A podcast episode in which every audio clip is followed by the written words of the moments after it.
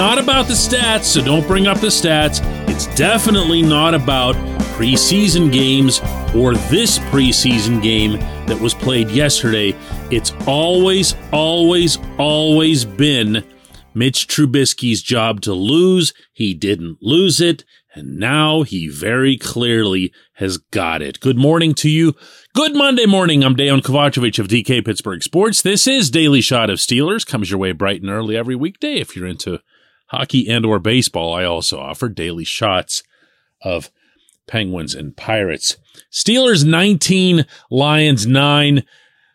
The outcome means about as much as all preseason outcomes, but the ultimate outcome of this, and I don't just mean the game, but the entire thing OTA's mini camp, training camp, Latrobe, Southside, and these exhibitions was who was going to be the quarterback. But it had been ordained. That's why from the very first time Trubisky showed up in Pittsburgh and all of the quarterbacks were under one roof, he always took all the first sets of snaps. He was always the first team guy. He started every preseason game. They could not have made this clearer, meaning Mike Tomlin and his entire offensive staff. They wanted Trubisky to be the guy to enter the season. Now, where does it go from there? That's where it becomes at least a little bit interesting.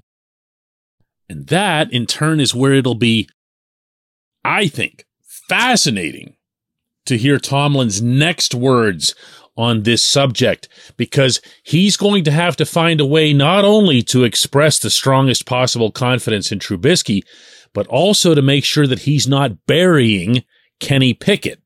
As it was, this was all Tomlin had to say on the matter after the game yesterday. I might, but you guys not going to have it today. Again, like I told you guys the other week, man, we're not going to make knee jerk reactions and statements following the performance. We'll go through our proper professional procedure. We'll evaluate the game. We'll meet with our front office people. We'll have discussions. Uh, we'll talk internally. We'll talk external possibilities. We'll go through our normal procedure this time of year, and we'll disclose it to you at our at our leisure. To be quite honest with you, he knows. Of course, he knows. He's not even hiding it at this point. He's known all along. And I think the Trubisky part of this is going to be easy for him not only to explain, but also to justify. He's going to say, fifth year NFL guy. He's equipped to go into stadiums, one of his favorite terms. He's uh, better set up to face the kind of challenges that the Steelers have early on in the schedule with the Cincinnati Bengals and the New England Patriots. He, of course, won't mention any additional teams because that would be looking past your next opponent, but it'll be like that conceptually. Do you follow me here?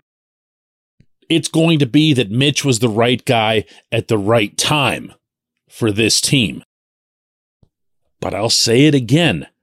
What will he say about the other guy? It's the perfect time to advance your career and invest in yourself. Point Park University has lowered tuition on many master's degrees. Pay the same low master's price for courses online or on their gorgeous downtown Pittsburgh campus. Whatever works best for you. Choose from more than 30 Point Park master's and doctoral degrees. Save thousands of dollars with Point Park's reduced master's tuition. Visit pointpark.edu slash graduate. All concerned, by the way, have been terrific with this whole process.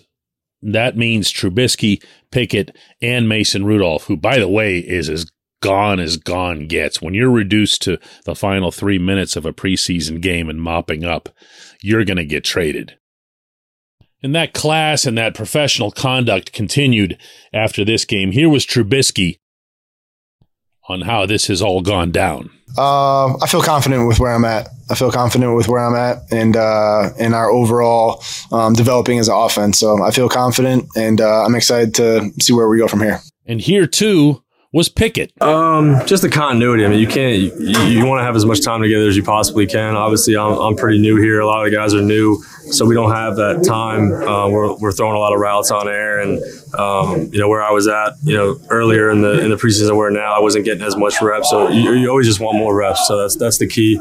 Um, the game experience I got in preseason was awesome, uh, but just more more time playing together is, is all you want. See, and this is part of the juggling act that Tomlin's going to have to do, even though he won't allow for one split second for anyone to believe that he's got more than one quarterback in mind.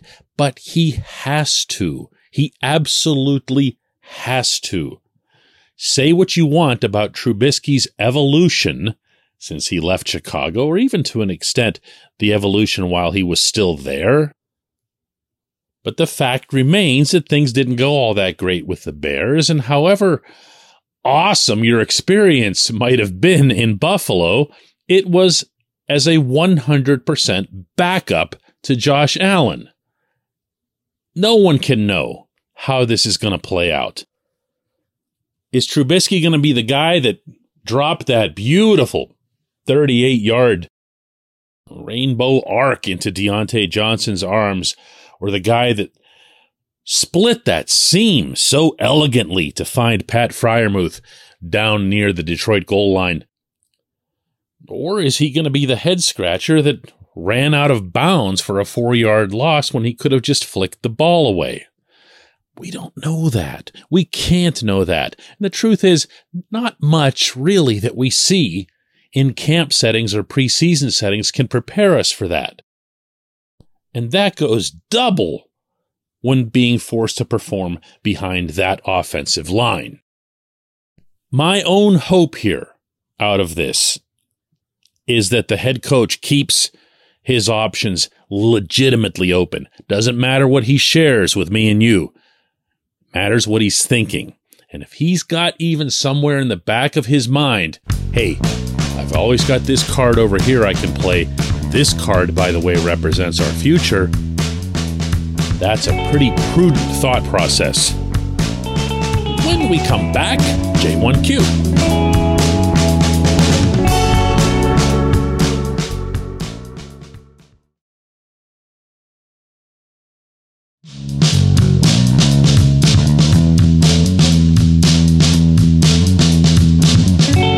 Welcome back. It's time for just one question, and that's brought to you always on this program by the personal injury law firm of Luxenberg, Garbett, Kelly, and George, LGKG. They represent people who are hurt in car accidents who need assistance with workers' comp and medical malpractice claims. The attorneys at LGKG have been designated super lawyers, capital S, capital L, for the past 15 years. And yes, that is a real thing. The super lawyer designation is reserved for the top 5% of all attorneys in Pennsylvania. Learn more about them at lgkg.com or by calling 888-842-5454. And today's J1Q comes from Peter, who asks, What do you think of the wide receiver competition, DK? Everyone seems to be making plays at the position. This is so true, and it is such a positive that I'm glad you brought this up after I just rained all over this process. They have been good. But Peter, if you'll allow me this one thing here. When I watch the wide receivers now, I have the same feeling as when I watch Najee Harris carrying the football, which is that this is all just a big waste of time because the line's not going to block long enough. They're not going to hold off people long enough for it to matter. They're not going to find holes and seal them long enough for any of it to matter. So I, I just feel like throwing that in here. I don't mean to be negative about the entire team. I just don't see a path forward without this offensive line getting a whole lot better in some form or fashion. But you couldn't be more right. Even on a night when Diontae went down to the shoulder injury, which by the way, everything that I'd heard in the locker room and to share this with you across the board regarding Diontae and TJ Watt is that they're both really minor things. They're going to pass. Not so for Damontae Kazee, who was looking really good at the safety position and was even being utilized in three safety formations, which would have been a pretty neat thing for the Steelers. Maybe they'll still try it with Tre Norwood. To your actual question, yes, the wide receivers are looking really good and deep. When you see Miles Boykin come onto the field on a second and one, bring the big bodied guy on, and he lines up on the right side fresh off the sideline, you're pretty much advertising what you're going to do. But if you've got the big bodied guy and he runs his route properly and he makes sure to muscle off the defender, you've got yourself a first down. No drama, no theatrics, no need to try different funny stuff. Move the sticks. I really, really like that. And if you don't remember that play, the next time you watch video of the game if you're one of those. Call special attention to it. How about Steven Sims right through the middle on that old Juju play? You know which one I'm talking about for the touchdown? Looks unstoppable when it works. Sims has executed across the board. Tyler Vaughns has been an impact player in the second halves of preseason games. Say what you want about that. But Tomlin's had a lot of good things to say about Vaughns specifically. And this was what he had to say about the wide receiver group and the choices that he's facing Tuesday after this game. I feel good about the group. Um, I just appreciate the competitive spirit that all the guys gave us, you know, and they played to their strengths. You know, big guys making big guy plays. Um, you know, Miles Boykin, Cody White making uh, possession down plays at sticks and things of that nature. Uh, the skedaddlers, you know, running around the perimeter. I just thought that guys gave themselves an opportunity because they played to their skill set and their strength, and and and that's what you want. They they're making our decisions difficult, and, and when you're in my position, you got to respect and appreciate that. I don't envy him, and at the same time, I also, you know, know that they're going to have players that they can sneak through to the practice squad. Vaughns might be the guy that you're looking to eh, in that capacity more than anyone else. And then you also have to be mindful of the fact that Calvin Austin still hasn't gotten onto the field. And that's a real problem. A speedster with a foot injury might need to be shut down for a while. So if you add into that Anthony Miller being lost for the season, which by the way, didn't help this was a player who most observers felt, and I agreed with him, was going to make this 53 man roster. So there's opportunity here, and at the same time, there's extraordinary depth.